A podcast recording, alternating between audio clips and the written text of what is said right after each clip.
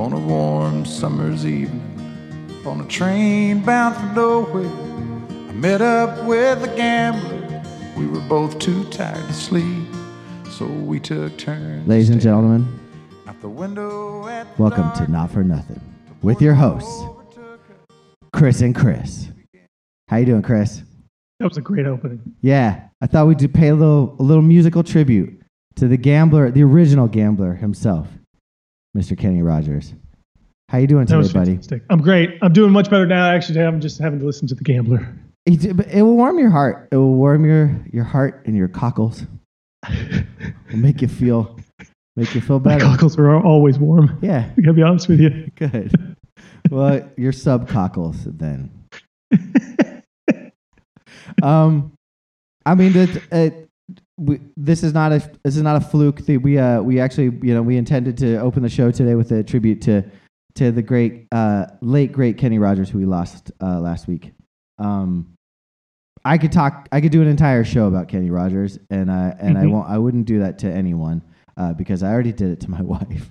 I got sad. I got sad, man. I got sad. It was It- it was a sad one. It didn't kind of hit me until like days later.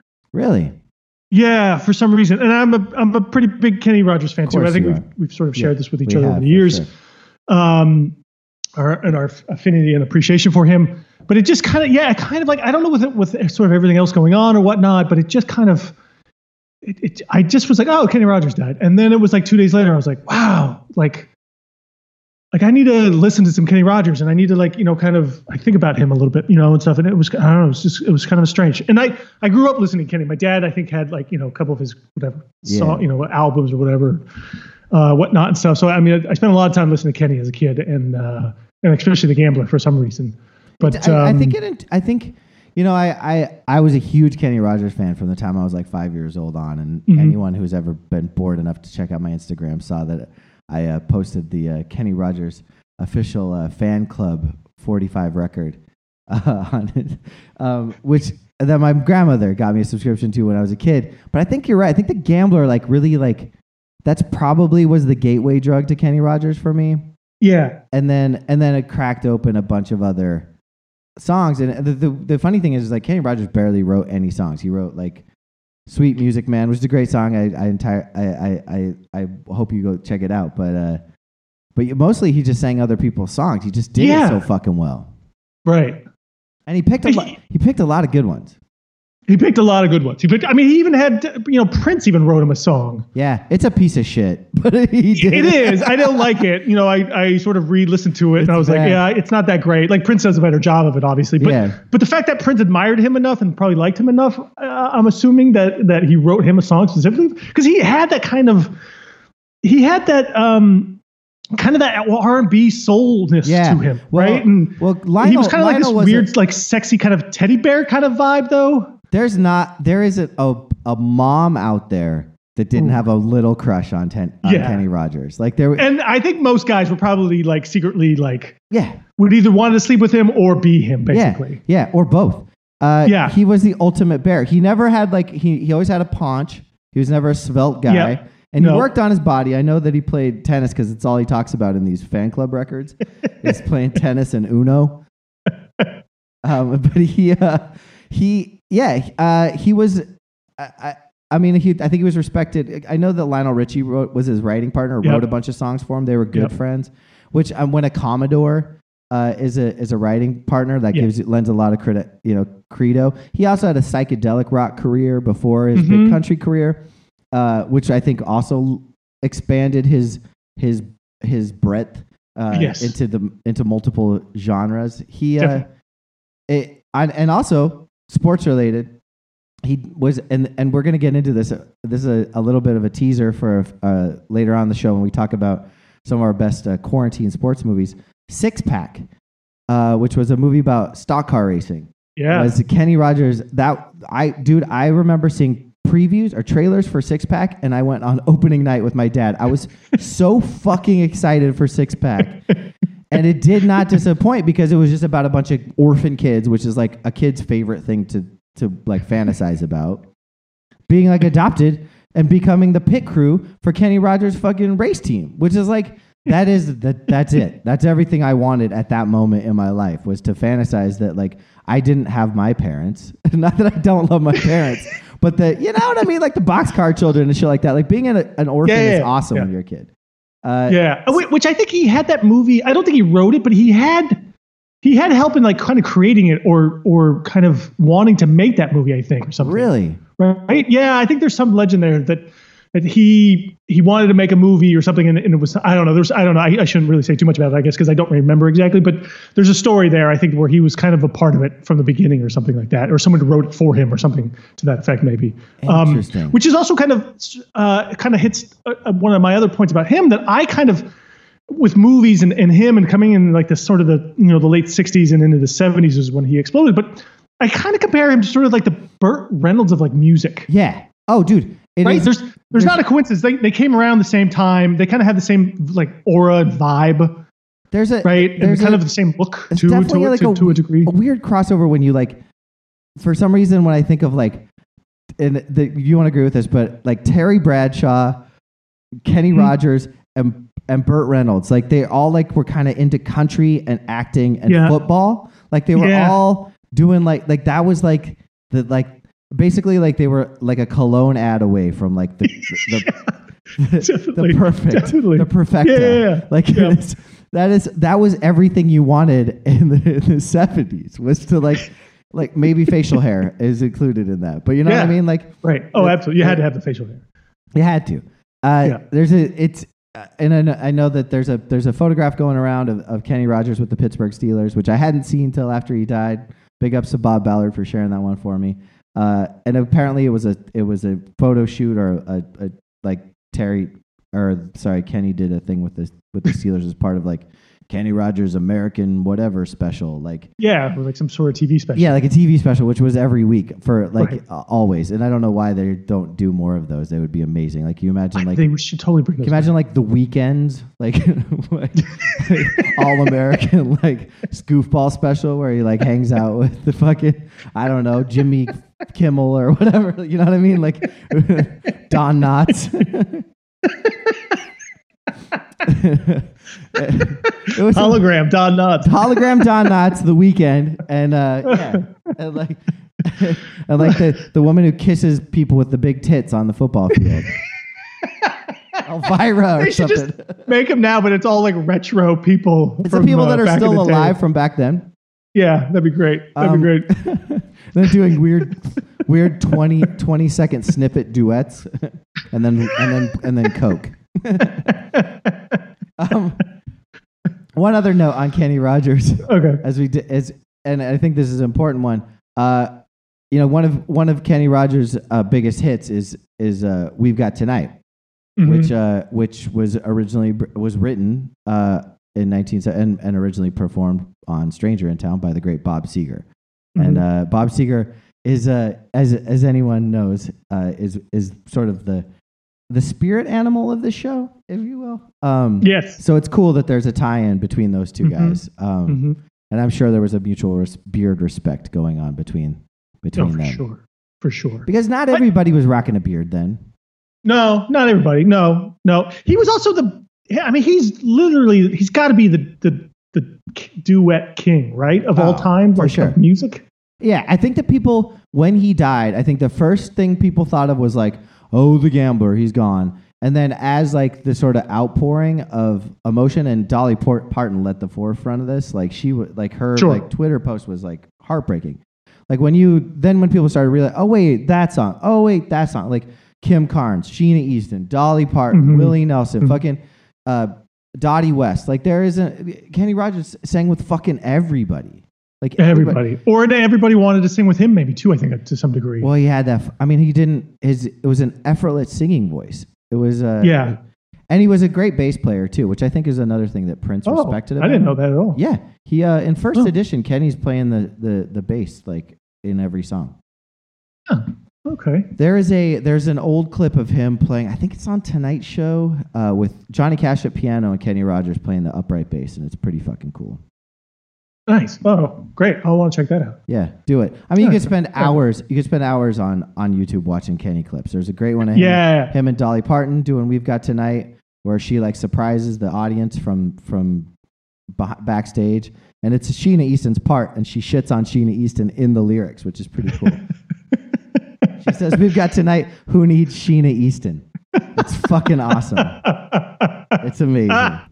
It's worth checking There's out. also there's also one of him on um where he opens like the Grammys in like 1980 with um uh it's Donna Summer or Chaka Khan or somebody I think. And um they sort of do a medley of all the songs that are nominated for the for the Grammys that year or whatever.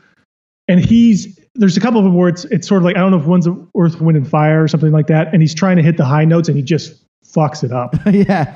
He, and he just and he just kind of is like he just starts chuckling as he's like singing it still because he's like oh whatever I screwed that up who cares? I don't care. Like like you know he's like I knew I wasn't gonna be able to sing these songs like how they're supposed to be sung but he's just doing his best kind of a thing. He's fucking- just doing it. Kenny Goddamn Rogers.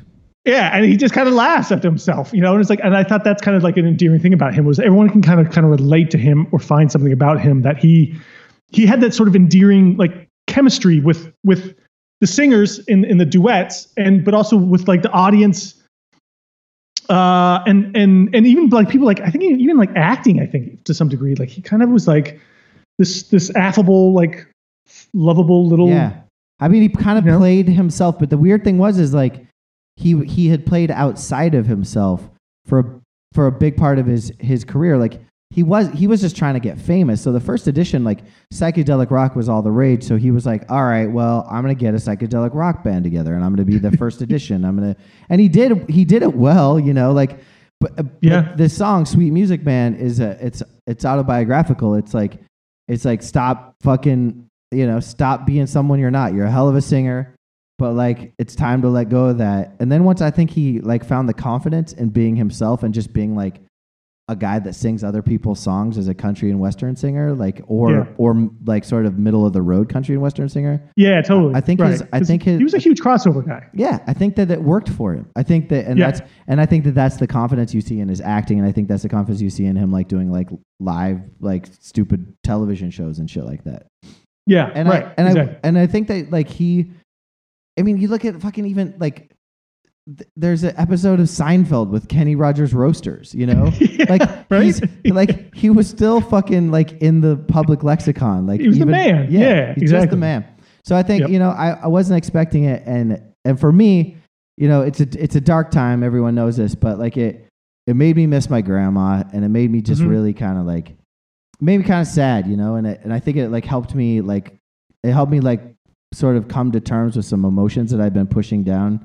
Uh, and so like I mean, even in his death, Kenny had some lasting impact on me, which is pretty fucking cool.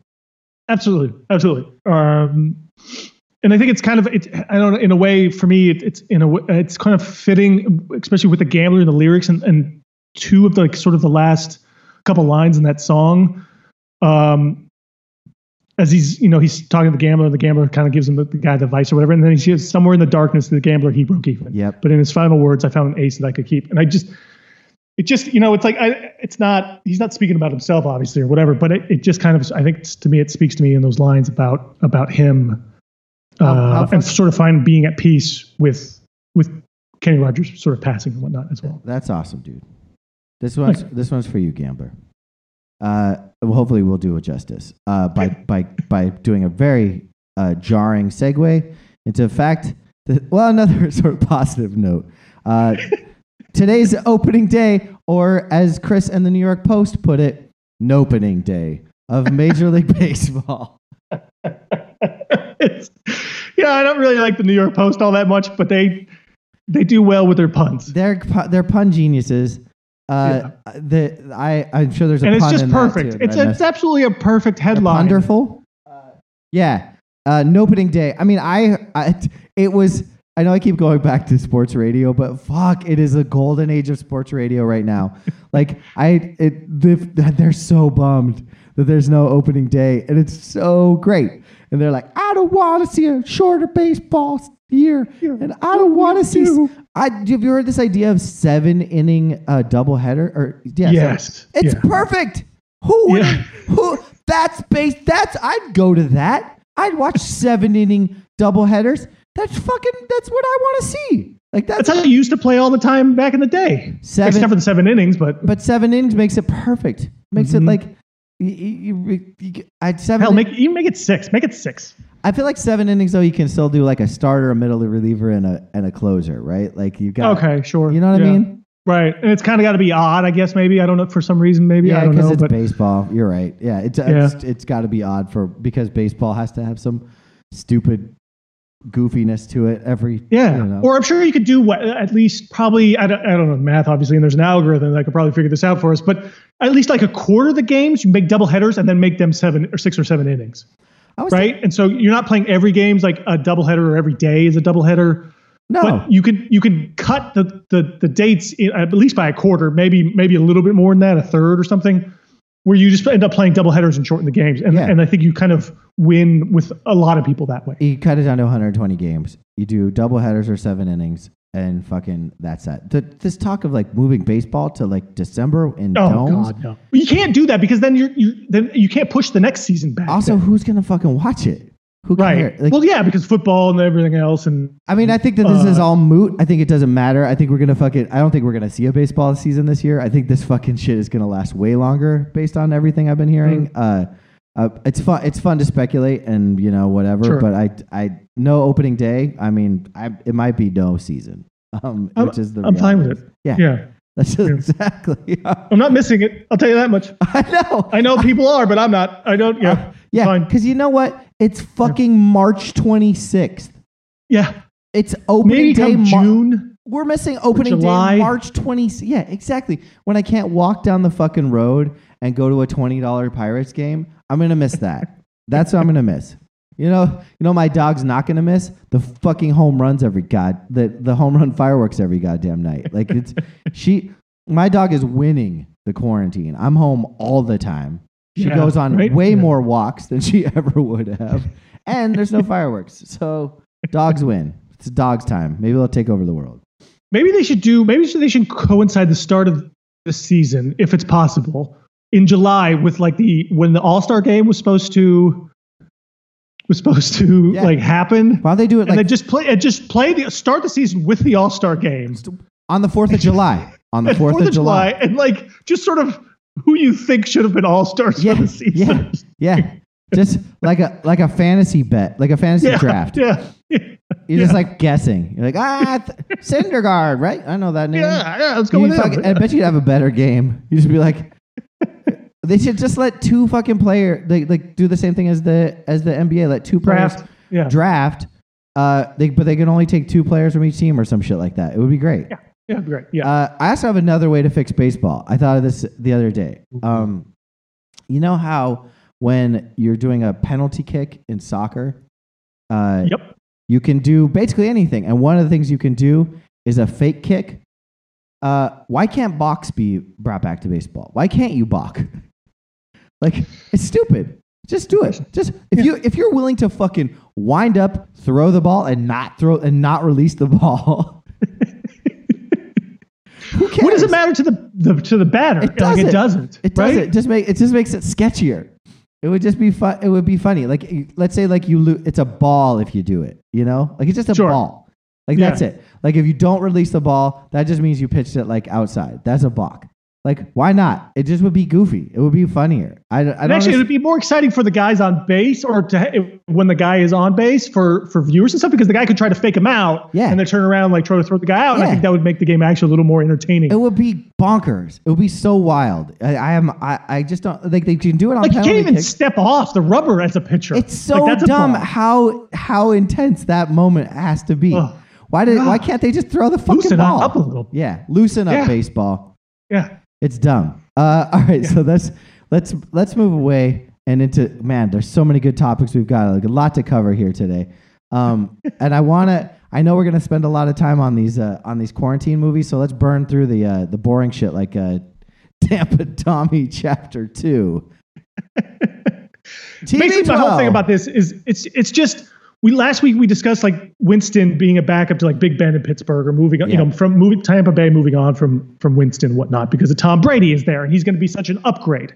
But and I sent you this article. It's from uh, Steven Ruiz from USA Today, which is I think it was an excellent article, and he had these It was classic really USA great colorful, Today with good graphs. colorful graphics. Yeah. graphs, Yeah. graphics.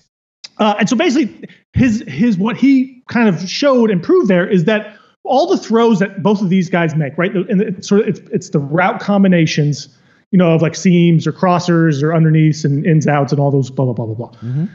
And also with the type of, of type of offensive play in, as a drop back, is it a quick drop back, is it a long one, is it play action, all those things. Winston and Brady's stats were almost identical across the board From last year. uh, from last year, just last season alone. Um, and the only things that really stood out is that uh, Winston threw more deep balls and threw more of them accurately, whereas Brady was threw a lot more balls underneath. Uh, and so it's it's to me it was like I just want it just kind of proved to me that maybe Brady isn't that big of an upgrade over Winston, especially in this offense.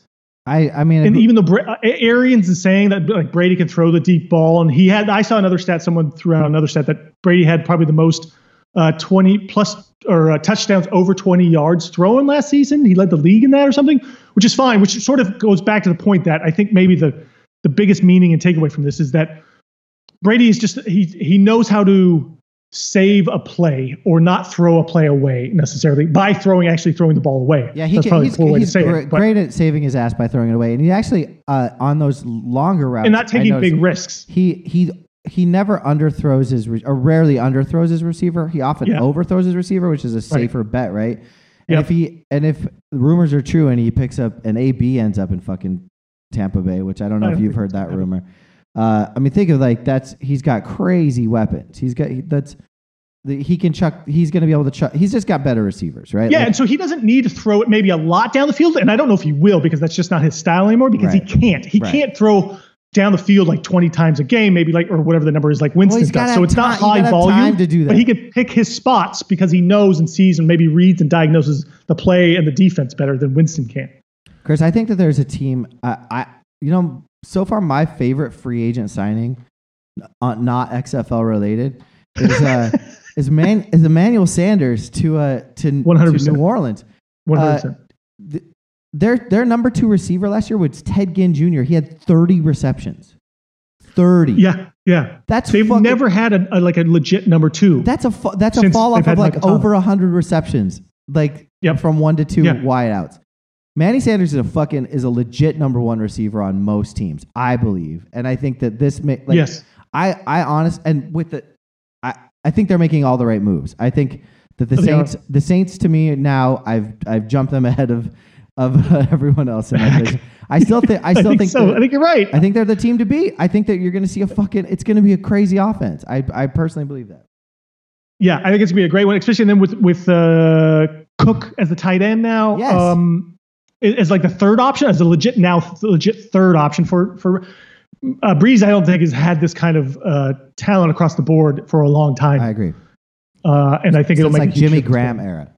Yep. Yeah. Yeah. Definitely. Yeah. And he, I don't even think then they even had a legit number two wide receiver at that point. So It was probably Ted Graham was kind of the was the de facto two.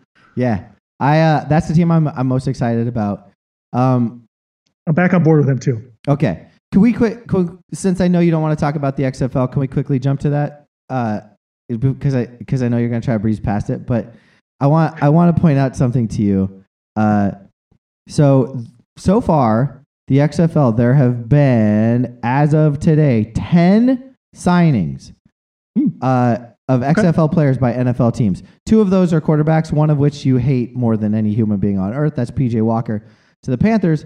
But also Jordan Ta'amu has gone to the uh, KC Chiefs as a backup uh, Uh-huh. to Mahomes there. Uh, but the big winner in the XFL sweepstakes is the Pittsburgh Steelers. Oh, They have three ex XFL players, two ah. two of which are New York Guardians, one of which is Tyree Kinnel, DB for the DC Defenders. Woo! Yeah! Woo! good for them. Yeah. Good for them. And guess who got signed by the Los Angeles Chargers? Oh, uh, you're the tight end guy. Donald Parham has a Nice. contract with the fucking Los Angeles Chargers. Chris, who did I say was the player to watch in the NF for NFL scouts coming out of the XFL season? I believe it was this tight end. It is this tight end. I'm telling you, he's a fucking monster. In fact, earlier this week, Yeah. I was sending you Six eight, he can run. I was sending you cli college clips of him being like, someone needs to sign this guy. uh, I became Instagram friends with him. I was like, Nice. I just to keep tabs on him. And uh, yeah, earlier this week, uh, Donald Parham, congratulations to you, buddy. You got a fucking, you got an NFL contract. I don't know if that That's- means he's a practice squad guy or what, but I, I, I really think he's, he's, he, if he bulks up a little bit, he's a fucking beast. He's got good hands. He's a Mhm. giant. He's basically a receiver in a tight end's body, and I fucking, Mhm. I'm, I'm all I, about I him. think he's I think he's potential like shades of like Darren Waller in in, in Totally. uh, with the Raiders. Yeah, you sent me a scouting report on him. Uh, Yeah, that was my best. Uh, that was my best. Um, uh, what's his name from ESPN? I know who you're guy. talking about. I can see his dumb hair, and I can't think of his name. Yeah, name. Mel Kiper. That was my Yeah, best Mel Kiper. I was going to say. Nick Fowler for some reason. Mel Kiper. Yeah, you did a good Mel Kiper. Thanks. I- I- thanks. It, I watched that entire. Uh, I watched that entire like a uh, uh, college college highlight reel. It was like four hours of. Uh, oh my god. Oh no! It was, it was it was like seven minutes long, but it was just a loop of like exit night. I was like, wow, this song really can just be played forever. It just has like, and every time there's a hard hit, it's just like ooh.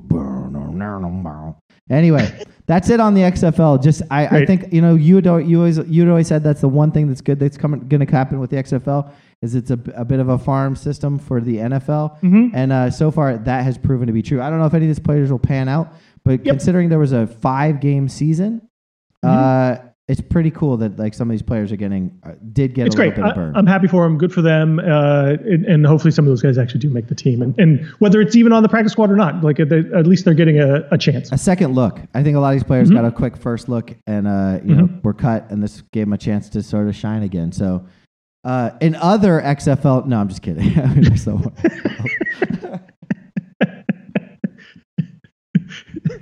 The XFL's, Chris, the XFL's go. biggest fan will slowly creep back into his shell now.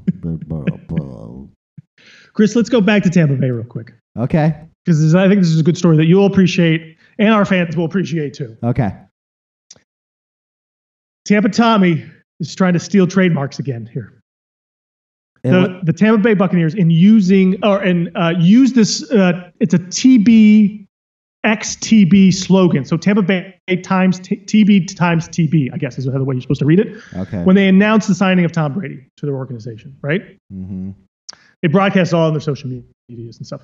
So now, days later or a week later, however long that took, Brady and his agent have, must have liked that that slogan or that logo, whatever you want to call it, so much that they filed a trademark application for it. Okay. TB times TB. Yeah.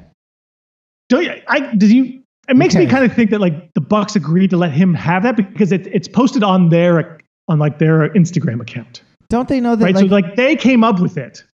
they, they don't they know that this is just going to create pe- with people that are just going to make T-shirts that say TB equals TP? Maybe, maybe. That's what I would do immediately. If I was a but like he's fan, the one that's filing the trademark for it, and it's not his idea or design. who cares? Fuck Tom Brady. He, like, But here, and I'll give you. And does this he is my this, is my like, proof. He let me do, just go like down this road. a TB times TB like CBD oil, like ooh CB CTB oil. but he's the one that he came up with already. He's already selling this on his TB12 TB12 brand. yeah. Is TB12 Tampa Bay? Oh God, just ugh. So that's the best he could come up with. But now he's stealing the TB organizations. Well, And this is already after he tried to steal Tom Terrific phrase, Yeah. but was denied by the Patent and Trademark Office because that is deemed unique and forever identified with Tom Seaver. great. Thank fucking God. Uh, Right? Does so? Hold on. So is the tuberculosis like foundation going to go after Tom Brady for this one? They, I think they, well, maybe if he didn't have the TB12 on, if they didn't have the t- 12 attached to it, I think, yeah, I think they would tell him to cease and desist. But I've Look, got an idea. been ours since people started coughing. you can't I've got an idea for him and for us, and I think we should trademark this one right away. Okay. All right? All right. Uh, our Shouldn't lawyers it- are listening. Shouldn't it be TB2, like TB squared, Yeah. right? Yes. But the actual logo would have the number 12, number 12 in it, but the one is like sort of that negative spaced, you know, kind of look like like the Big 12 did it when they or the Big 10 did it when they went to 11 teams, but like there was two like oh yeah, yeah, yeah. Sure. uh, two ones like around the 10 or the around Can the you T draw this sort of a for negative me? space. What? Can you draw this for me? I'm getting lost in your in your artistic mind. I need well, I need I need one of our readers, or maybe the guy that made the, the logo, our logo for us, could do this for me or something because I don't know how to do this. but it's a TB like a TB square, but there's a there's a one in there that's kind of negative spaced in the, in the in the B or something. Maybe I'm not sure exactly how this works, but I think someone else, could, someone very creative more than me could. I think we should do this, and I think we should trademark this right away, and we can start selling T-shirts in Tampa. Great. Let's. I think Sounds, you'd be more excited for this. I don't understand it at all. I will say this. Well, I- instead I- of TB times TB, it's just TB squared. Yeah, I get it. I see the TB square, but I don't understand where this one comes from. because it's TB. Well, so you just incorporate the 12. It's TB 12, TB squared. So it's like you, it, the, the one is there just for like branding purposes for TB 12, but it's it's not really, it's not overly noticeable. It's not TB 12, like you know what I'm saying. Anyway, it's confusing. Maybe. It's I, I I now kind of see it in my mind. right. Uh, like it's a faint. A it's a fa- faint one, it's a or faint it's, it's one. the But wouldn't that be like TB to the twelfth power? Wouldn't that confuse people? right, but so that's or why it's TB like the, why- the one's not not, supposed to actually be there, but you But see TB it. to the twelfth power isn't actually that bad. I kind of like that too. Maybe. Yeah, But I bet. TB, I think Tom Brady would would just be like, "That doesn't. I want that. I own that." sure, you can buy it from us then, and then we'll be millionaires, Chris. well, well, speaking of speaking of logos, what Yeah. are, what are your thoughts on the uh, on the on the Los Angeles? The, I just have to read this whole note that you wrote because you're like being so hilarious lately with your. You're basically trying to you're trying out for the New York Post. Yeah, Eric I'm gonna get a job. With Dickerson ramming the logo home. So uh, there's a, a, a very clear and obvious dick in the Los Angeles Rams logo, which no one's talking about. But I clearly, don't see it. You don't see it. No. I sent you a picture of the like most memed human being in the Rams logo, so you could see the dick. Did you not? Did you not get that that picture I I pick sent? up on that one? No, look look at look oh, at well, that guy, yeah. That's the dick. oh, you see the oh, dick? Now I see it. now you see the dick. Oh, now I see I it. made it easy for you. Oh. This is good radio, Oh. y'all. Wow. Yeah, Yeah. It's just a dick, like the I did forehead not see it at between the eyes and the top of the nose. yeah, is it's the, clearly yeah, a it's dick. sort of like that, how the uh, the map of New uh, NYC is like a is like quote It's like unquote a like a, dick. Roman war helmet, but it's a yeah, it's a penis with so balls. Yeah. so so what the the the controversy here is that the the Rams revealed a new logo uh, without realizing that there's a giant dick in it, and then now I cannot.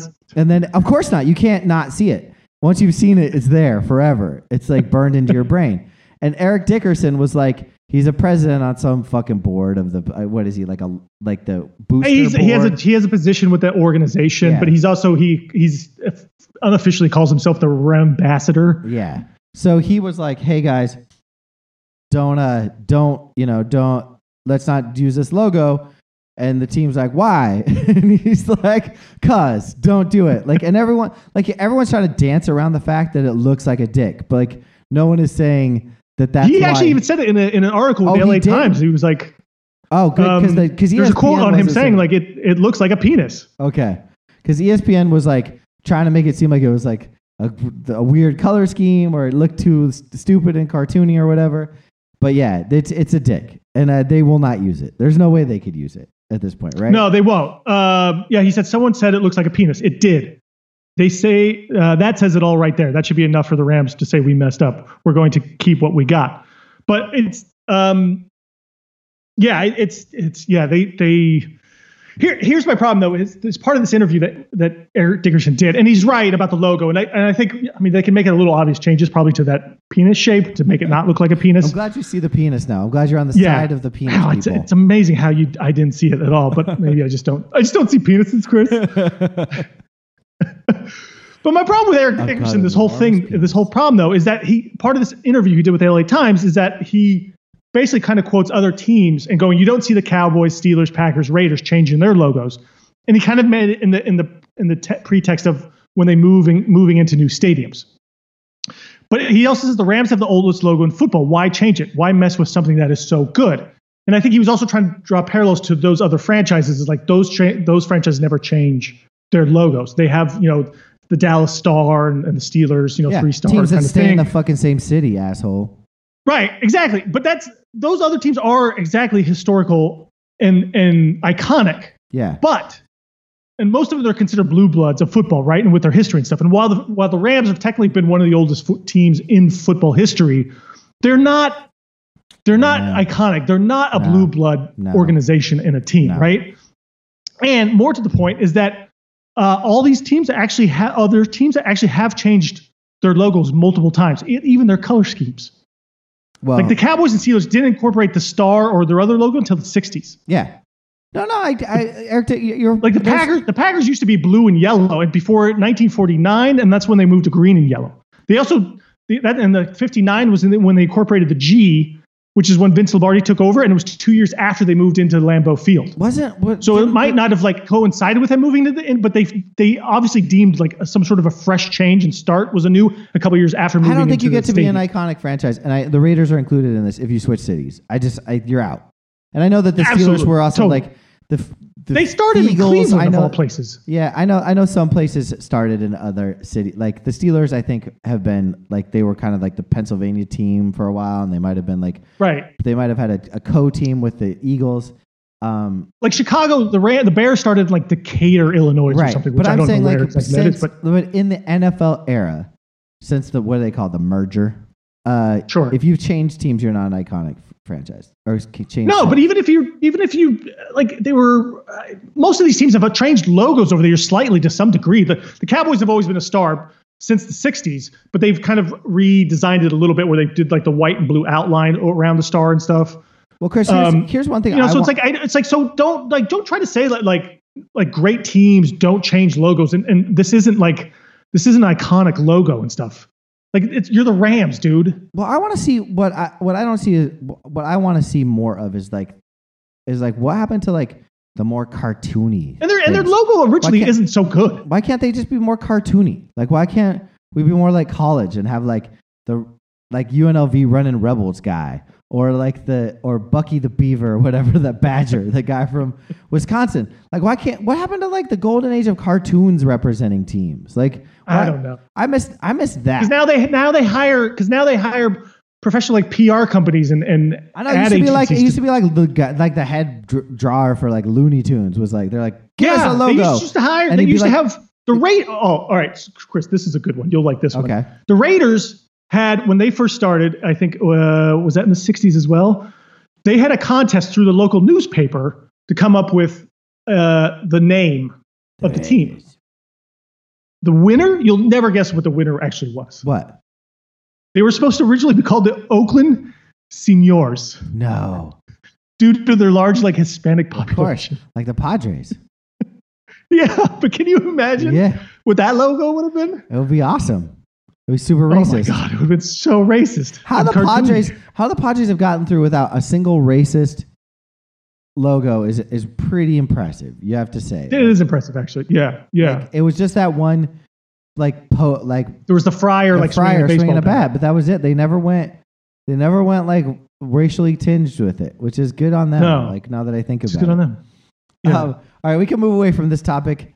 Please, right. let's do. So the point is, is like, point is, Ricker, uh, as much as Eric Dickerson should be sort of, um, I, I like his where he's kind of coming from in in sort of changing the logo or, or doing I think what some of those uh, the fans did. I think they they have better logos than what the the team came up with because they hired someone stupid to do that. Yeah, But uh, at the same time, like don't don't try to sell this as like the the old logo was so much better and stuff. When Agree. actually I think the new logo is actually better than what I totally using agreed. over the And I, when I saw it originally, I liked it, and I like the, I like going. I hate. I, I more important to me was that they moved away from that navy color scheme. I fucking, I always hated that navy, the the dark navy like St. Louis color scheme with Yes, the gold. yeah, it looks yeah. like and the yellow. I don't like the yellow so much. I like the white and the blue one. But Yeah, oh, whatever. oh, so sure. everyone has their different opinions as too. So who cares? Ex- exactly. Win some fucking football games, Todd Gurley or Yeah. whoever, whoever's your running back now. Uh, so you want to do some quick bad gambling? Sure. Uh, you've got. Uh, Do we have time? We well, we'll, we'll, we'll burn through it real quick, We'll and, make then, time. and then we'll clo- Okay. we can close. Uh, I will say this on the bad gambling uh, topic. I wanted to. So I've I've gone to the I've gone to the racetrack the last two weeks, right? Uh, Mm-hmm. and and the first week was the aqueduct, and I was starting to get used to those jockeys and those trainers. Had a pretty good day, and then as you pointed out, the aqueduct closed. So the next Yep. week, me and my homies Eric and RJ, we decided to take our talent to uh, Louisiana for the uh, to to fairgrounds to, for the Louisiana the Louisiana Derby, uh, which was the last race at fairgrounds before they closed it for COVID nineteen.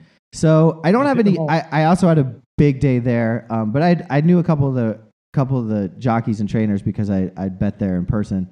Um, I've I've gotten very deep into this, by the way. I'm very degenerate. I actually had a great fucking day. I, I hit big on on a, on a couple races and gave some good tips. So I wanted to give some I wanted to give some tips this week on uh on on New Orleans, but they closed. So I think I'm gonna this Saturday I'm gonna go to Santa Anita, which is a, a track that doesn't sound like it's gonna close. The governor's always pr- already promised it will stay open as long as there's no cases of COVID.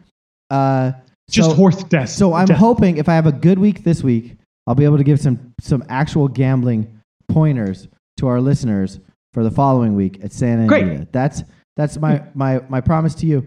And on a side note, a football side note, the reason that they can't fucking they had to close the this the track in uh in Louisiana was because a fucking stupid trainer and a stupid announcer were hanging out with Sean Payton. So Sean Payton fucking ruined the goddamn day at the racetrack at Fairgrounds. Thanks a lot, buddy. Thanks for But wait, are you sure Sean gave it to them and that wasn't the other way around? Well, they were exposed to him. That Okay. that was that was the one of the Is that the announcer one of the announcers story? was was working from home. That's how I heard this story. Like, and that's when I knew that the, I like I was like they're gonna close the track. And sure shit, they just wanted to get this big purse race in, and they did, and that was that. So I'm off to Santa Anita this weekend, Chris. Uh, you're welcome to join. We're getting a bigger crowd this week. We're gonna, we're gonna get get a couple more couple more fans. I think we might have like five or six dudes on a video conference. We'll be at the tracks, smoking That's fun. stogies and uh, having a good time. can you now? Can you bet on if any horse will die at Santa Anita? I know, dude. It's it's. I don't feel good about it. Don't don't get me wrong. I'm not. But I'm surprised you're not going to Tampa here because that seems to be an overriding know, theme but- for us but- here lately. I know, but Tampa is like it's a shit track. Uh, and and they don't post. They don't actually. A lot of times they skip skip races live because it's just such a it's such a dog shit track. oh, and, uh, okay, yeah. And Santa Anita's just a nicer place, and I and I've I've also been reading up a little bit more about Santa Anita, but you never know. Who it's and it's whoever wants to. You can bet on whoever you want. Like it's. I- well, once I- they close that, you could just go back to Tampa then too. That's true. Tampa will never close. It's Tampa. TB times TB times tuberculosis. um, so anyway, on off off ponies, I just wanted to toot my own horn and uh and, and tell you I hopefully have some some tips for you next week. Great. Look forward to those. Uh, but you want to talk about Jameis and his odds of where he will land? Sure. Uh, I saw on OddsShark they had a they had an article posted unlisted for which team Winston would be on come week one of the 2020 NFL season if there is a season. And the Right. Dolphins, surprisingly, are the favorite at plus 100. Yeah, the the Steelers have officially said we're not taking him.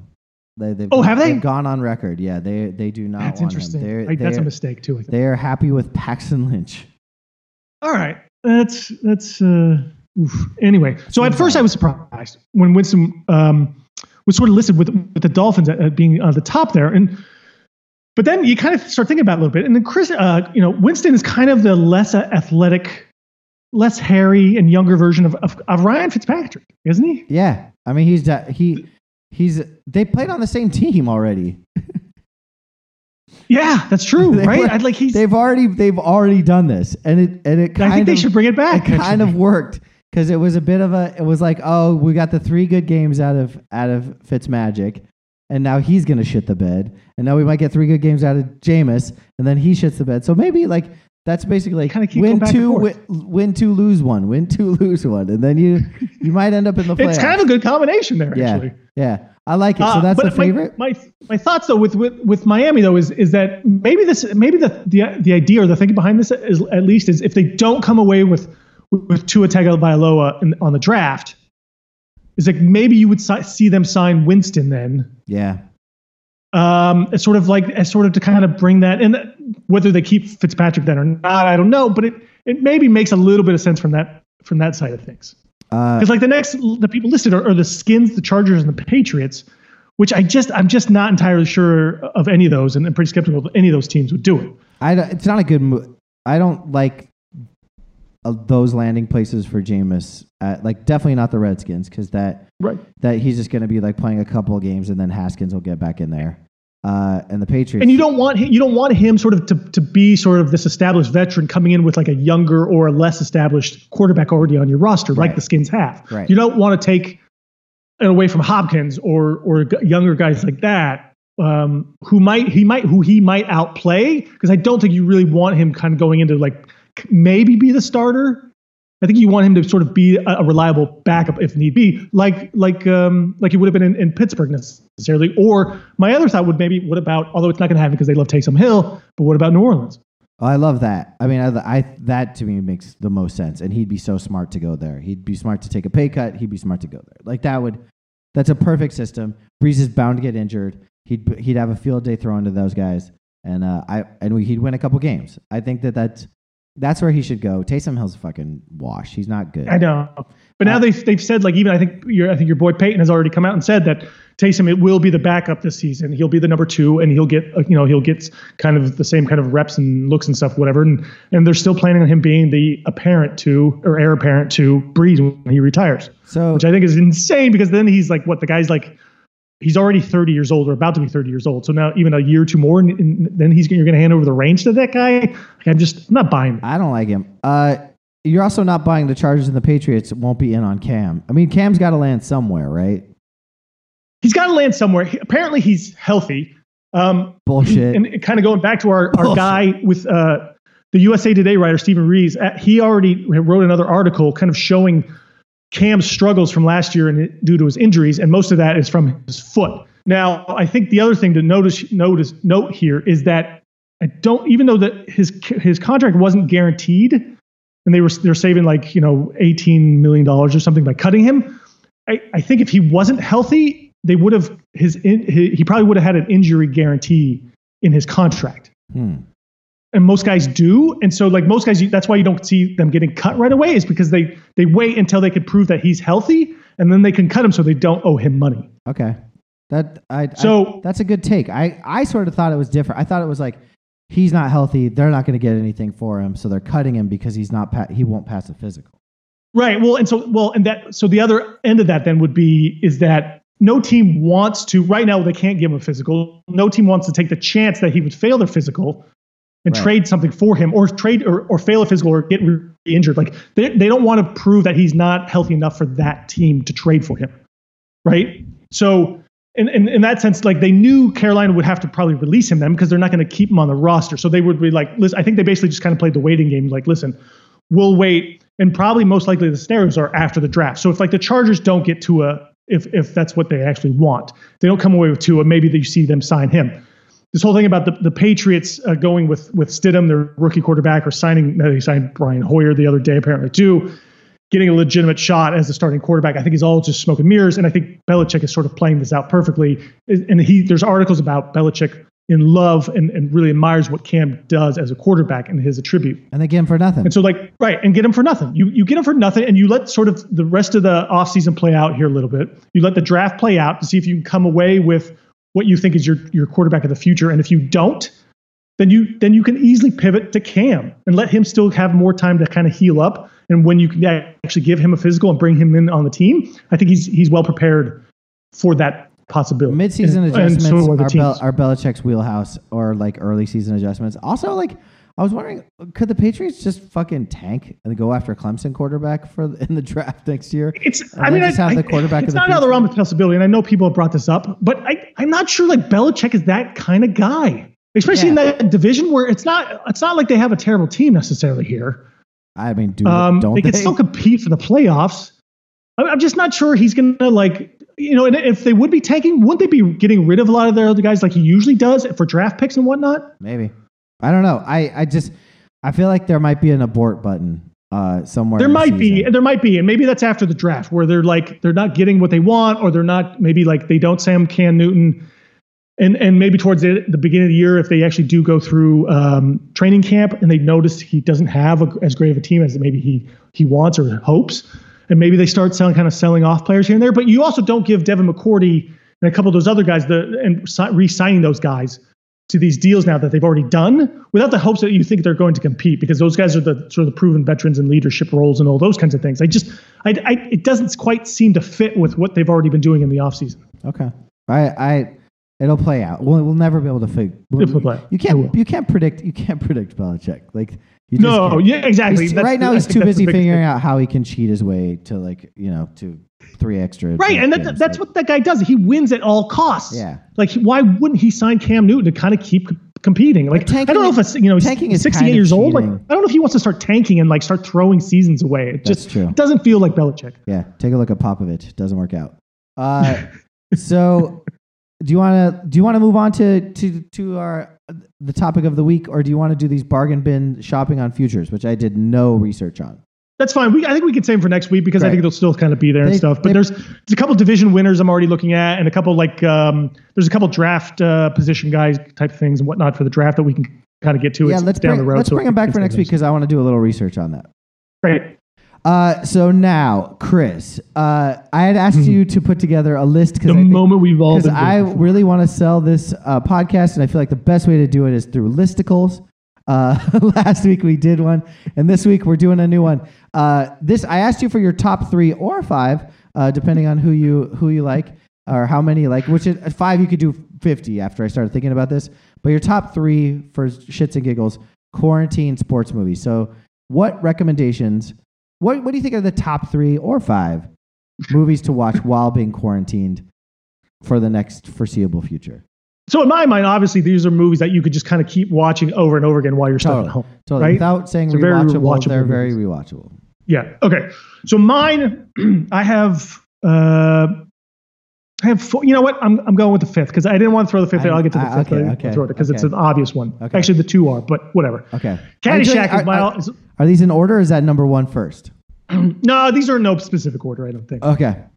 Uh, Caddyshack. yeah.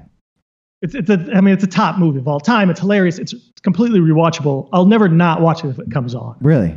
Yeah, It is. I love that movie. It's definitely you can pick it up anywhere because the plot doesn't matter. The plot's barely a plot. It's like Yep. Some- there is no plot. some kid who like fucks a a, a girl is like trying to get a collared scholarship, but he's actually a dipshit, like and kind of Yeah. unlikable. Yep. Yeah. Uh, Chevy Chase is absolutely incredible. I know everyone's favorite is Bill Murray in that movie, which don't get me wrong, he has got some great lines. Great. But Mhm. Chevy Chase is every scene. I just fast forward to all of his scenes. I love it. Rodney Dangerfield, I think, too, is the underrated. Oh one. yes, that's well Ted Knight as well. I mean, I guess we're just yeah. There's see, all- there's a lot of great. Yeah. There's a lot of great. Yeah. It's a it's it's definitely a, a it's definitely a movie of its time. Is that a Sam Raimi movie? See, it, d- d- Uh, it's no. it's a it's definitely it's definitely a uh, movie of Sam its Raimi? time. Isn't that the guy's name? Sam Raimi, the guy uh, was in Ghostbusters. no, I think you're thinking of. Uh, yeah, Harold Ramis. Harold Ramis, thank you. Sam Raimi, Jesus Christ, he's also a filmmaker. Yeah. Oddly enough. Yeah, it is a Harold Ramis directed movie. Yes. Uh, so yeah. Oh, Sam Raimi made Evil Dead. Uh, yeah. yeah. It is so, but but so it's a little. It's got a lot of like off-colored like '70s, '80s Humor. humor. It's a lot of sexism. I'm pretty sure Chevy Chase fucks a 16-year-old. It's you know, it's like of the time. But uh, but if you can get past that, it's a great one. All right, what else you got on your list? The love interest for him is her name is Lacey Underalls. yeah. Yeah. That's great. So great. All right, number two. Not in a specific order, but the second one I wrote down. Major League.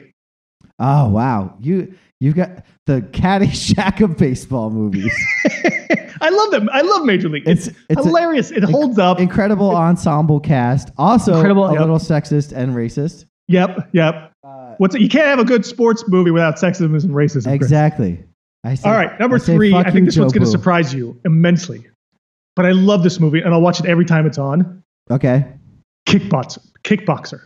Okay. Kick now. So I With Jean Claude Van Damme. now is kickboxer Bloodsport? Oh shoot, maybe. Oh, that's the one. Yep, you're right. Yeah. you know you're what? Yeah. It's Bloodsport. It's yes. Bloodsport. Kickboxer is a piece of Not kickboxer. It's Bloodsport. Yeah. I thought you were. I, I can't believe I screwed that up. it's okay. I'm glad I'm here for you. Bloodsport's fucking amazing. I love blood and, sport. and it was like one of my first favorite movies as a child. I would Yes. I I also you know you're weak plots in your favorites. Like plots are not important. like that one he's well he's got to go to a death island or something and fight for the No, he just goes to like Thailand and like avenges his like his, His friend gets death, killed. I yeah. think so. He sort of It's tries to yeah. it's it's kind of like Beverly Hills Cop but boxing. but death boxing. Sure. But it does have that one badass dude. And if I knew my ki- my karate movies better, I'd know yeah, his name. Yeah, exactly. But the guy that like has those, re- and also Jean Claude Van Damme when he gets blinded, incredible. Mm-hmm. He acts blind amazingly. I think even to the point where he plays a blind man in another movie. Maybe am I wrong? he might be. I don't know. Space Cop, Time that's a, Cop, That's a Rutger Hauer movie. Time Cop. Well, it, of course it is, but.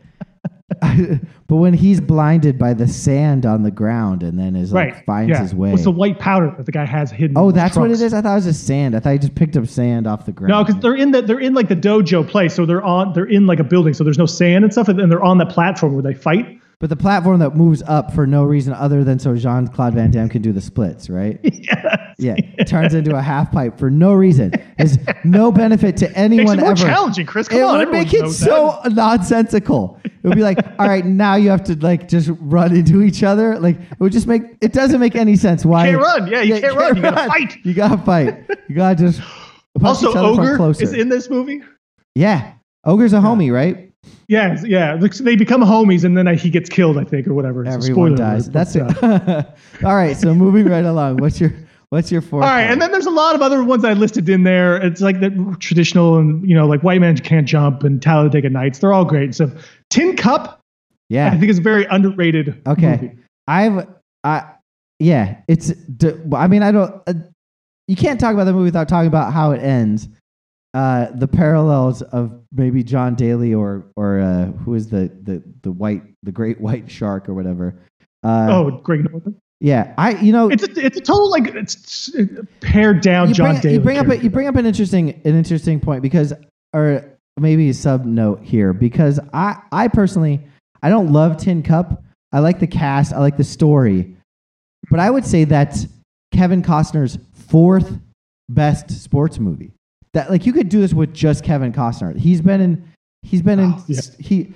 Uh, Bull Durham is so rewatchable for me. I fucking love that movie. I could watch Ugh, Bull Durham a million times over. I know you do. Uh, I also I it Field of Dreams is like one of my favorite movies just Sure, without Field being a sports absolutely. movie. It's not very rewatchable, so it didn't make my quarantine list. No. Uh, it is I mean I've watched it a thousand times. I could say Yes. it line by line, but I wouldn't like Yep. be like, hey, let's get together and all watch, you know, yes. Field right. of Dreams. Uh, Yep. and Draft Day. Um, Oh my god. Oh, sleeper How hit. dare you? How dare Sleeper you. hit. It's good. Actually, it wasn't that bad. It wasn't that bad. it's that pretty bad. good. It's Yeah. pretty good. I find it very enjoyable. So I would put those three actually ahead of Tin Cup, but that's just personal opinion. That's just me. Yeah, that's what we're here for. Um, I think we'd be remiss to not also say Big Lebowski just because Kenny Rogers uh, just dropped in uh, is is featured prominently in that movie. Sure. Not Not, one of my- really a sports movie, I, but I okay. agree. I don't Sure. think it's a sports movie either.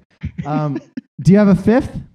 Yeah, the fifth is um, it's a two-way tie. It's to me, it's two of my all-time favorites. It's Hoosiers and The Natural.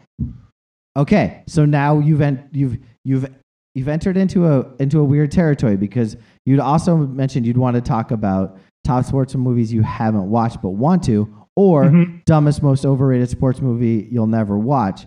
I There's just one. There's I- just one for that. I, We'll get under- to that. I understand that. We'll get to that, but the natural is that from me. I don't. Mm. I've never seen it. I don't really want to, but maybe. But I don't know if it's a dumb, overrated sports movie. I just, I, I, is it good? I, I think the most sign people at the end. uh, are of the opinion that you have that it's stupid and it sucks and it's terrible and stuff. I just Really? I love it. I love the sort of uh, ridic- I I don't even think it's that ridiculous and stuff, but I. I, I like it. It's got it's got a great cast. Uh, Kim Basinger, Glenn Close, Barbara Hershey plays the femme fatale. Robert Duvall is great as this asshole sports Oh, writer. I love Robert Duvall. Any, Yeah, Robert, Robert Duvall's great. Yeah, he's one of Like, my favorite actors all time. Maybe my Joe favorite uh. Joe Don Baker plays. He's only in it like at the beginning, but he plays this sort of like off-brand. He's supposed to be like the Babe Ruth at that point, Okay. uh, where Robert Redford like just kind of embarrasses him Robert in like, in Redford's like a little like shenanigans, like on the side of a of, of the of the field kind of a Is thing. Robert Redford Lou Gehrig? What's his?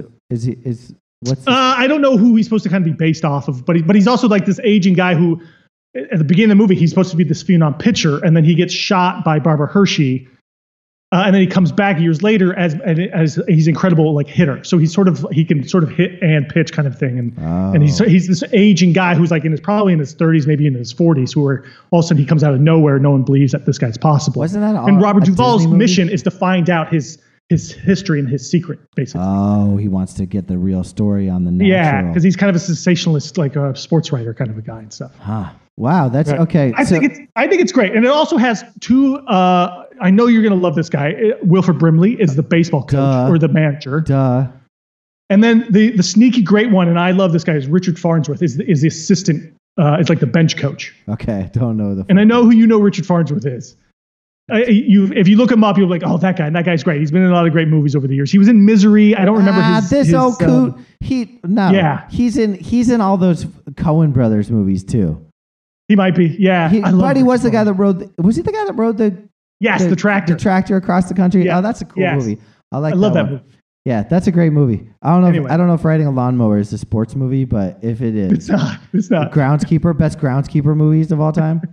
um, I, I, Best sad old man I, movie. yeah. I, I don't know if I'd put Hoosiers in the rewatchable uh, world, but I definitely fucking love that movie and have rewatched it a thousand times. In fact, I think it was one of the first movies after Lost Boys and uh, Cabin Fever that I, I made my wife watch with me because Huh. I, it's it's so it's so fucking good and it like yeah. it's it's uh, God it there you know there isn't anybody th- there's just so many good so many good actors in it. Um, Incidentally, I am uh, I'm Facebook friends with uh, the the main kid, Maris, uh, whatever. from, after I saw that movie, I was like, whatever happened to that dude? And I looked him up. Maris Maris Val- Valainis. Uh, so I looked him up, and I was like, oh my god, he's just available on Facebook. So we're Facebook friends. It's weird. Sweet. Yeah, I'm also Facebook friends with Rick Kirkham, who's gotten a big, a lot of exposure lately as the uh, as the the the the reality TV producer of um, on Tiger King. Uh, I Oh. know, I don't know if you've been watching Tiger King. I have Netflix. not yet. I'm- Oh I'm well, to get- settle in for the best goddamn show in the world. The only thing I- that's keeping apparently. people from killing each other. He like we need to we need to everyone needs to band together and get, get this guy out of prison. Spoiler alert. Uh, just because um, and you'll learn he's in prison within the first two seconds of watching it. But Right. Yeah. uh, just because he's the one thing keeping social distancing from collapsing, like everyone fucking, it's amazing. But uh, I'm sure he'll get pardoned by the president. so, so- oh, he might actually. So anyway, uh, si- that's a that's a sidebar. Um, What's what- your t- top? you want to hear my top? I want to hear your top. I want to. I just want to know like why you love Hoosiers and what's your favorite part of Hoosiers. For that's Oh, okay. Uh, why? I mean, it's it's basketball, uh, and I, I it was one of my probably the first movies I can remember watching and and start rewatching as a child. I think every time we friends got together, like even birthday parties and stuff, I think we would just start watching that movie. Um, uh, favorite part? Um, man, uh, that's a quick. I don't know. I've never really thought about that. Like the whole movie, I think is. There's is a, but I feel like it's it kind of ebbs and like I feel like it's got like some peaks and valleys. Like it is like there are there are. I big- also love Gene Hackman. He's one of my favorite actors of all time. I And I didn't he I plays didn't the, love he him plays this until guy. I saw He's a this. coach where you, you're, I don't think you're supposed to like him. No, but you do. Um, yeah, you do. And then also, uh, uh, what's his He's a name? I'm tough, drawing a le- blank. he's a but his- tough lesson coach. The, and I know you're thinking Dennis Hopper. Dennis Hopper. Dennis, great. Ho- when he hands the reins to De- spoiler Yep. alert to Dennis Yep. Hopper to coach that one game, gives him that Mhm. brief moment, so his son will be proud of him and give him a little bit of of uh, you know spirit, even though the game's uh, like sort of you know gets Yep. himself kicked out of the game. That is Yep. just fucking. That's that sort of shows like that. he is Yep. he is unlikable, but he is also kind of unlikable. he knows what he's doing. And yeah, and it's got a great heel in it, which is also the heel of the team in uh in Major League, uh, which is the "fuck you, Jobu" guy. He's like the shit dad. yeah, yeah, yeah. And like the dads that hate him, that got like Yeah. the kids got kicked They're off or whatever, all they had to come shitty. back. They're so hat shitty. hands. Yeah, they're so. Uh, They're- actually, the other the other part of that movie too, the the moment um, is when he, I think when the guy gets kicked out or he or he fouls out, and then he's like, "No, I'm going to play with the I'm going to play with my four guys." Yeah, And the ref's like, "You you can't." He's like, I, "I can. It's within the rules. This is what we're doing." Instead of bringing in the other guy, he just he's like, "We're playing with four. And I was like, "Yes, man. Like that's Yeah. it's a teaching moment. I love Yeah. that kind of stuff." it's all about teaching moments, and that's why that's why. God, and, I love it. And he also First- gets oh, a, he everything's gets a little ass from a teacher. Wait, isn't which Barbara. Hershey in that yeah, movie too? Exactly. He Yeah. gets he gets a little Barbara Hershey ass. She's Mhm. she just was making the rounds of all the old timey sports movies back in the day. I love it. Uh, I love Barbara Hershey. So I'm gonna I'm just gonna list off a couple Okay. uh, that I think are completely amazing. Um, Mhm. and and I don't you don't necessarily have to agree with me or not. Mhm. Um, I personally my favorite now I love football movies for some reason. Sure. Uh, my I, it's a tie. There's a lot of them. I have two that are my favorites, uh, and and I go back and forth on which one I love the most. Uh, Unnecessary roughness. North Dallas 40. I, I, Oh. I, I saw that movie in the theaters actually. The, the Necessary Roughness with Kathy Ireland is the kicker. yeah. Uh, maybe- Sinbad. yeah, Sinbad doing dance moves on the on the football field. Yeah, uh, yeah. North Dallas 40. Not the most uplifting movie, but it's a fucking tour de force.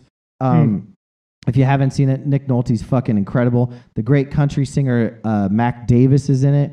It's all Uh-huh. it's it's all about football scandals in the 70s, which are the same scandals that are happening now. Uh, a great opening scene. Nolte in the bathtub smoking a joint. It's like it's it's very dialogue driven. Not a lot of not a lot of football action, but it's a fucking it's a cool movie. It's a bit of a it's a bit of a like a I don't know. I, I, I want to say it's like a kind of an activist movie, uh, and it's a movie that wouldn't be made now because all they do is glamorize movies.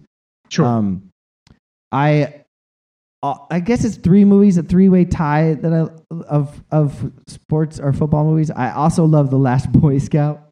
oh my god. Tony Scott. It's an incredible fucking picture. If you haven't seen it, I don't want to spoil it for you at all. It's also a cautionary tale of how the NFL might turn out. Uh, it is it is absolutely incredible movie. I highly recommend you watch it. Um, it is is it Damon Wayans? I'm pretty sure it's Damon Wayans, right? yes, it is Yeah. Wayans. Man, it is fucking good. I will rewatch that for sure if you haven't seen it. Snort. and third, and probably the best, Mm. Varsity Blues. Oh yeah, yeah. Varsity Blues. It's it's Jon Voight as the evil villain. Again, Mhm. another cautionary tale movie. Uh, Mhm. none of which take place in the NFL. This one's high school. It's Mm-hmm. it's getting players to play. Texas high school. It's play, players playing injured. It's players playing on roids. Uh, James I don't want your life. James exactly super quotable. James Van Der Beek, a fat guy who eats fucking pancakes by a whole uh, with a pig as a mascot, a human ma- like his own personal mascot. Uh, gets his bell rung pretty hard. A shitty dad, a shitty coach. Uh, it's a it is a it's It's fuck- a rewatchable movie. It Watch it. Like watching that. James I like Vander. James Van Der Beek breaking his no, dad's nose because he's Yep. being an asshole at a fucking Yep. party is Great. the most awesome redneck moment that's definitely happened to someone in real life. Oh yeah, Like, yeah, yeah. yeah. It is, and you, I, we've all wanted to do that ourselves. Yeah. I'm sure it's up point Yeah. time. Yep. and yeah, he fucking does it. Um, Yep. So Varsity Blues is my is my definitely the, the top movie. I would say I could watch that movie. It's the Shawshank Redemption of fo- of football movies for me. I can watch it all the time. I think you might be right about that actually, because of, of football movies, it's Friday Night Lights is good, but I, I don't really want to watch it. I don't want to watch it. It's too deep. No. It's too dark. There's yeah, and much vomiting. Wildcats, like I don't. Nah. I, I love Wildcats, but I sort of love the memory of Wildcats. Yeah, Wildcats. don't go back and watch it. The only the only other one I kind of came up with was for a football movie, and there's so many of them too that I, I sort of at least enjoyed or whatever. And the Last Boy Scout's not one of them, but uh, the original, The Longest Yard.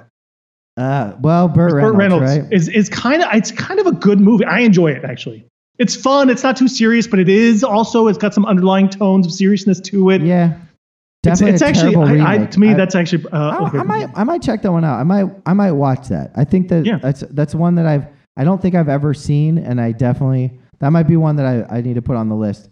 Um, I got a couple more quickly, and Okay. then, and then I'll Yep. be done with this. Um, I've been watching a lot of Christian Slater movies lately. He's kind of my quarantine god. He's my quarantine angel. He's my angel of the quarantine. Uh, Hard Rain's next on the list for me. When John Sargent, we're gonna watch that one together. Uh, probably tomorrow. But Gleaming the Cube. It is a. yeah. It is a. I. It's my favorite skateboard movie. Uh, Oh. It's, it's got terrible, terrible skateboarding. Uh, like reenactment reenactments, but actually really great. They use a lot of like the Powell Peralta guys. Rodney Mullen skates as Christian Slater. Mike McGill skates as Christian Slater. I'm pretty sure Tony Hawk skates as Christian Slater. It's not, but they all have to wear a wig, so it looks really weird, super jarring to be like, oh, that's not Christian Slater. It's just a guy in a wig uh, with a different skateboard than what he was using a minute ago. But it is. It's a it's it. I just had to put it out there because Christian Slater is the, he just Sure. there isn't a Christian Slater movie that you can't watch once. Um, and then, Yeah. and then uh, Yeah. and and last but not least, and this one uh, it's, it's probably not popular, but I, I really liked. I saw this movie in the theater, and I think it's r- totally rewatchable and maybe better than the real story that it takes place about, and that is Miracle, the story of the Miracle on Ice ho- U.S. hockey team.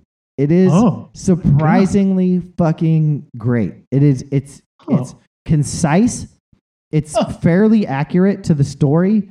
It's a great portrayal of of the coach. Um, and it and it's it kind of it's a it's it's a it gets to all the good parts of the heartwarming story that it, that it was in the time and place. And it, if you haven't seen it, I I Kurt Russell, right? it's Kurt coach? Russell, and he fucking crushes it, and he looks good as like a '70s, '80s kind of guy. Like he wears. He looks good no matter what. He does. He's a fucking dreamboat and easy on the eyes for sure. Mm, mm. Uh, anyway, so those are those, those are my point. Mine. Uh, but I but I wanted to I wanted to hear what your where your top sports movies you haven't watched are, so I can so I can maybe uh, watch them or maybe I've seen them. I don't know. Okay, yeah. Well, so actually, so the top of my list was the one uh, that you, you was one of your favorites. Rewatchables is North Dallas 40. I don't think I've Oh, ever watched goddamn, that. dude. Treat yourself. It's so Okay, fucking I- I awesome. will. It's so great. will. I, have the North Dallas 40 movie poster. Uh, Oh. I love that movie so much. It's fucking awesome. nice. nice. My right, my other ones, put it up. uh, I, I, had. I kind of had a list of them because there are a lot of them that kind of came up and I, I they sounded kind of good. Um, Rush, which is about a uh, like Formula One racing, auto racing. Hmm, It's with know. Chris Hemsworth, I think, and uh, someone else. I can't remember who the other guy is in it, but it looks it's supposed to be really good, and it looks good actually too. I think. Okay. All right. Um, Sugar is about a one of like a Dominican baseball player. This was like maybe 10, within 15 years. Uh, it was made, um, mid 2000s maybe. Uh, Dominican baseball player gets like signed by like a major league team, and then it's sort of like his journey, like coming into America and kind I of what would happens. and- definitely watch that movie. yeah, and it kind of I think it was kind of like what you were saying about the parallels with like the NFL. I think this is kind of shows like the parallels of like uh, Major League Baseball and like racism and and all those other kinds of things of, uh, of trying to um, cultural kind of effects and whatnot too. Um, the Damn United is a movie apparently about a um, there's a uh, English soccer team called Leeds United, and this one is about this coach who I think I think was in the 70s lasted I think less than a month and this movie is i think it's i think it's a drama but it's kind of like um, i don't want to say it's like uh, it's kind of it's humorous though at the same time Okay. and it's i don't know if it's a it's not quite a British spoof comedy. Yeah but it's not quite a spoof but it shows like it, apparently that situation was just ridiculous in itself about when he got hired and tried to coach this team and i don't think any of them sort of took to him and, his, and it's uh, uh, michael sheen is is the soccer coach Of course it is. right Are uh, they so gonna that re- one actually they- looks are really they good gonna re- interesting Are they going to remake this as like this last year's uh, an American version of this last year's Cleveland Cavaliers team? probably Who would play Kevin Love? uh, the other one, um, uh, Slapshot, which I don't think I've ever seen the whole thing. I I have. It's long as fuck. Is it? surprisingly like the? It's not. It's not worth. It's not what you like. People that love hockey love that movie because they love Yeah. hockey, and it's got the Anderson brothers or whatever. It is. Yeah, It. I I wouldn't. I never really wanted to see it, but I kind of always did at the same time. it's two hours long, which is about Oh. a- about forty minutes too long. I just watch the Bad News Bears. You know, okay, it's just bad. Yeah, totally. Watch some Walter Matthau. Bad as a News Bears was actually on the near the top of my rewatch. I, I love I love anything Walter Matthau's in. He's so Yeah. fucking good in it. It's yeah, and you know what? And uh, uh, sexist, culturally insensitive, racist in that movie too. oh for sure. Yeah. Right? I mean, Yeah. come on. Yeah. I think he might say the N word a lot. yeah. he probably does. All right, and then uh, the final one I'll go with was uh, it's Without Limits. Oh, no idea. and it's it's one of the two Steve Prefontaine movies that came out in the late. Oh 80s. yeah, yeah. They came out the same time. It was like when when there were two like friends with benefits movies, like one with like, Yeah, Ashton Kutcher right. and one with Justin Right. Timberlake. Yeah, But there like, two Steve like when the studios did this a lot, where they made like two competing movies of the same Yeah, theme or, or plot or whatever. Yeah, but, like, this one stars Billy Crudup 25 instead of Jared Leto. Oh, Billy Crudup's such a dick. Yeah, but he's probably good in this one though. Also, but Okay. But what puts this one over the top for me is that Matthew Lillard is in this version. Hells to the yes. That wins every award. I, I I'm in. I'm in. He he Matthew Lillard is a, in in of it himself a, a rewatchable, and I know this is not news to anyone who listened to us three years ago when we did an entire Matthew Lillard show.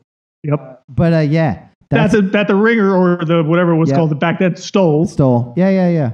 Back when they, back when they used to steal stuff from us and cared about us. God, those were the days.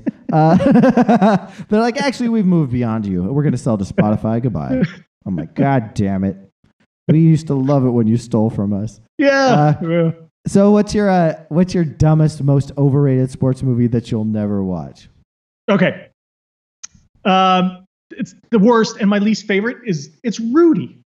Oh God, I fucking hate that movie so fucking much. It's the dumbest, most ridiculous movie ever. I've Why don't I, why I don't can't understand why everyone loves that thing so much. That movie, it's like it's everyone puts it such like up on a pedestal, like it should have won like awards or something. What? It's dumb. no. Well, first It's of all, terrible that movie. kid's a shitty actor, and the guy that plays the Rock, I think he's in it. I honestly don't. Is it Jon Favreau? Don't they adopt him or something? It's weird. I I always got Rudy and Lucas mixed up in my mind when I was a kid. like as it turns out, Lucas is the movie that like Corey Haim was getting raped by Charlie Sheen during, but like I don't like maybe there's not as many parallels as I thought. But I would agree with you. I I don't I don't you've never seen Rudy though? I've watched it. I don't know if I've watched the whole thing entirely because I can't get through it because it's so fucking stupid. Well, the whole point is the end. The whole point's the end. The whole Yeah. point's the end. That's what Yeah. you, if you've never seen. I think you just want the like little moment where he gets on the field and everyone's like chanting, chanting Rudy, and then uh and then he does the thing and everyone. and like he, I don't even know if he like he makes a play. He's just in. Uh, but apparently, even there's there's even a, uh an interview with I don't know who does it with um, Joe Montana, who went who's a Notre Dame alum, who even said uh, and, and and knows what for however reason he didn't play then, but he knows for a fact that the whole team hated Rudy and made fun of him all the time. and they didn't root and cheer for him. And, like, dude, I don't think they did like the jersey thing where they all put the jerseys in the table, like in the coach's office or whatever. This, the story's not even true. I love that you're diminishing the uh, diminishing the the memory of Rudy Ruettiger. Um, in the same vein, I so I I was thinking about old movies and uh and it's, and this is what made me think of it was actually and this is full circle. Here we go. The Kenny Rogers picture of him with the Steelers is it's it's Kenny Rogers with Terry Bradshaw, Joe Greene, Lynn Swann, and Rocky Bleier. And when I was a kid, this movie used to come on TV all the time called Fighting Back, and it was the Rocky Blair Bleier story. And it was I don't know if you know the story of Rocky Bleier, but basically he was he he went to Vietnam and lost a foot and came back and got and, and won Super Bowls with the Steelers with like a, a half a foot, which is Whoa. which is pretty cool and uh, and way way cooler than than Rudy at Yeah. all. Like that's the movie. Like you like don't watch fucking Rudy. Watch Fighting Back, the Rocky Bleier story. It's it's- Definitely. It's, way better. Yeah. Yeah. Or Brian's song or one of those. Yeah, man. You want to have a good exactly. cry? Watch Brian's yeah, song. Yeah, but does Robert Ehrlich play? who is who who is Gale Sanders or in in that? Sayers? Sayers in that? Yeah, Uh, uh, mm, that's a sad one, right? That's a, I'm not sure. Yeah, Oh, it's so sad. That that one, it, like you're you're crying. It's weird. You're crying in that. in in fighting back the Rocky Blair story, uh, Steelers owner Art Rooney is played by Art Carney. There's like Art. Ah, fucking know. Is there an Art out there? Yeah, yeah, Carney. He's not doing much. Carney. that one, yeah, he's a comedian, right? No, let's we'll put him in a serious role. Hey, Oh, Art- Gale Art- Sayers is Billy Dee Williams. there you go. I knew it was someone awesome. I, yeah, and James Caan. Oh goddamn, dude. That's a fucking. James Caan pla- pra- uh, plays uh, Brian Piccolo. That's a monster. That's a monster cast. That is. Monster, monster. I don't know if I'd rewatch it. That's like rewatching Old Yeller. It's not a rewatchable, but it's a it's a watchable. Yeah. Oh, entirely. Like if you haven't watched that yet, go watch that go one. watch it. Give Yeah. get yourself a good cry. Yeah. Oh man. couple boxes of tissue. Yeah, it's a crier, Yeah. and it feels Yeah. good. It's a crier. Send your wife or girl away for away for the weekend. or bring her in. Maybe sh- maybe, want to cry with her. Yeah. Believe, believe me, If you're comfortable doing that. fighting back the tears when Kenny died as I was playing records was a weird moment. I'm, a- I Hmm. was like, I don't want my wife to see me cry over Kenny Rogers. I'm gonna go upstairs. go upstairs and have a sad man cry in a room alone on the side of a bed, on the end of the bed. I had a dad cry on the end of the bed. Were you sitting there with like your with your hands like on your knees? Yeah, my shoulders, my shoulders heaving. Yeah, yeah. Looking out the window longingly. just like a loss for words. Goddamn, dude, this has been a long episode. We got to wrap it up. This is almost an hour All and a half. But Kenny, right. you're worth it. Chris, you're worth it. Stay healthy and happy out there, uh, if you can. And uh, end of days, bitch. All right. When he finished speaking, he turned back toward the window, crushed out a cigarette, faded off to sleep. And somewhere in the darkness, the gambler he broke even. But in his final words, I found an ace that I could keep. You got to know when to hold 'em, know when to fold.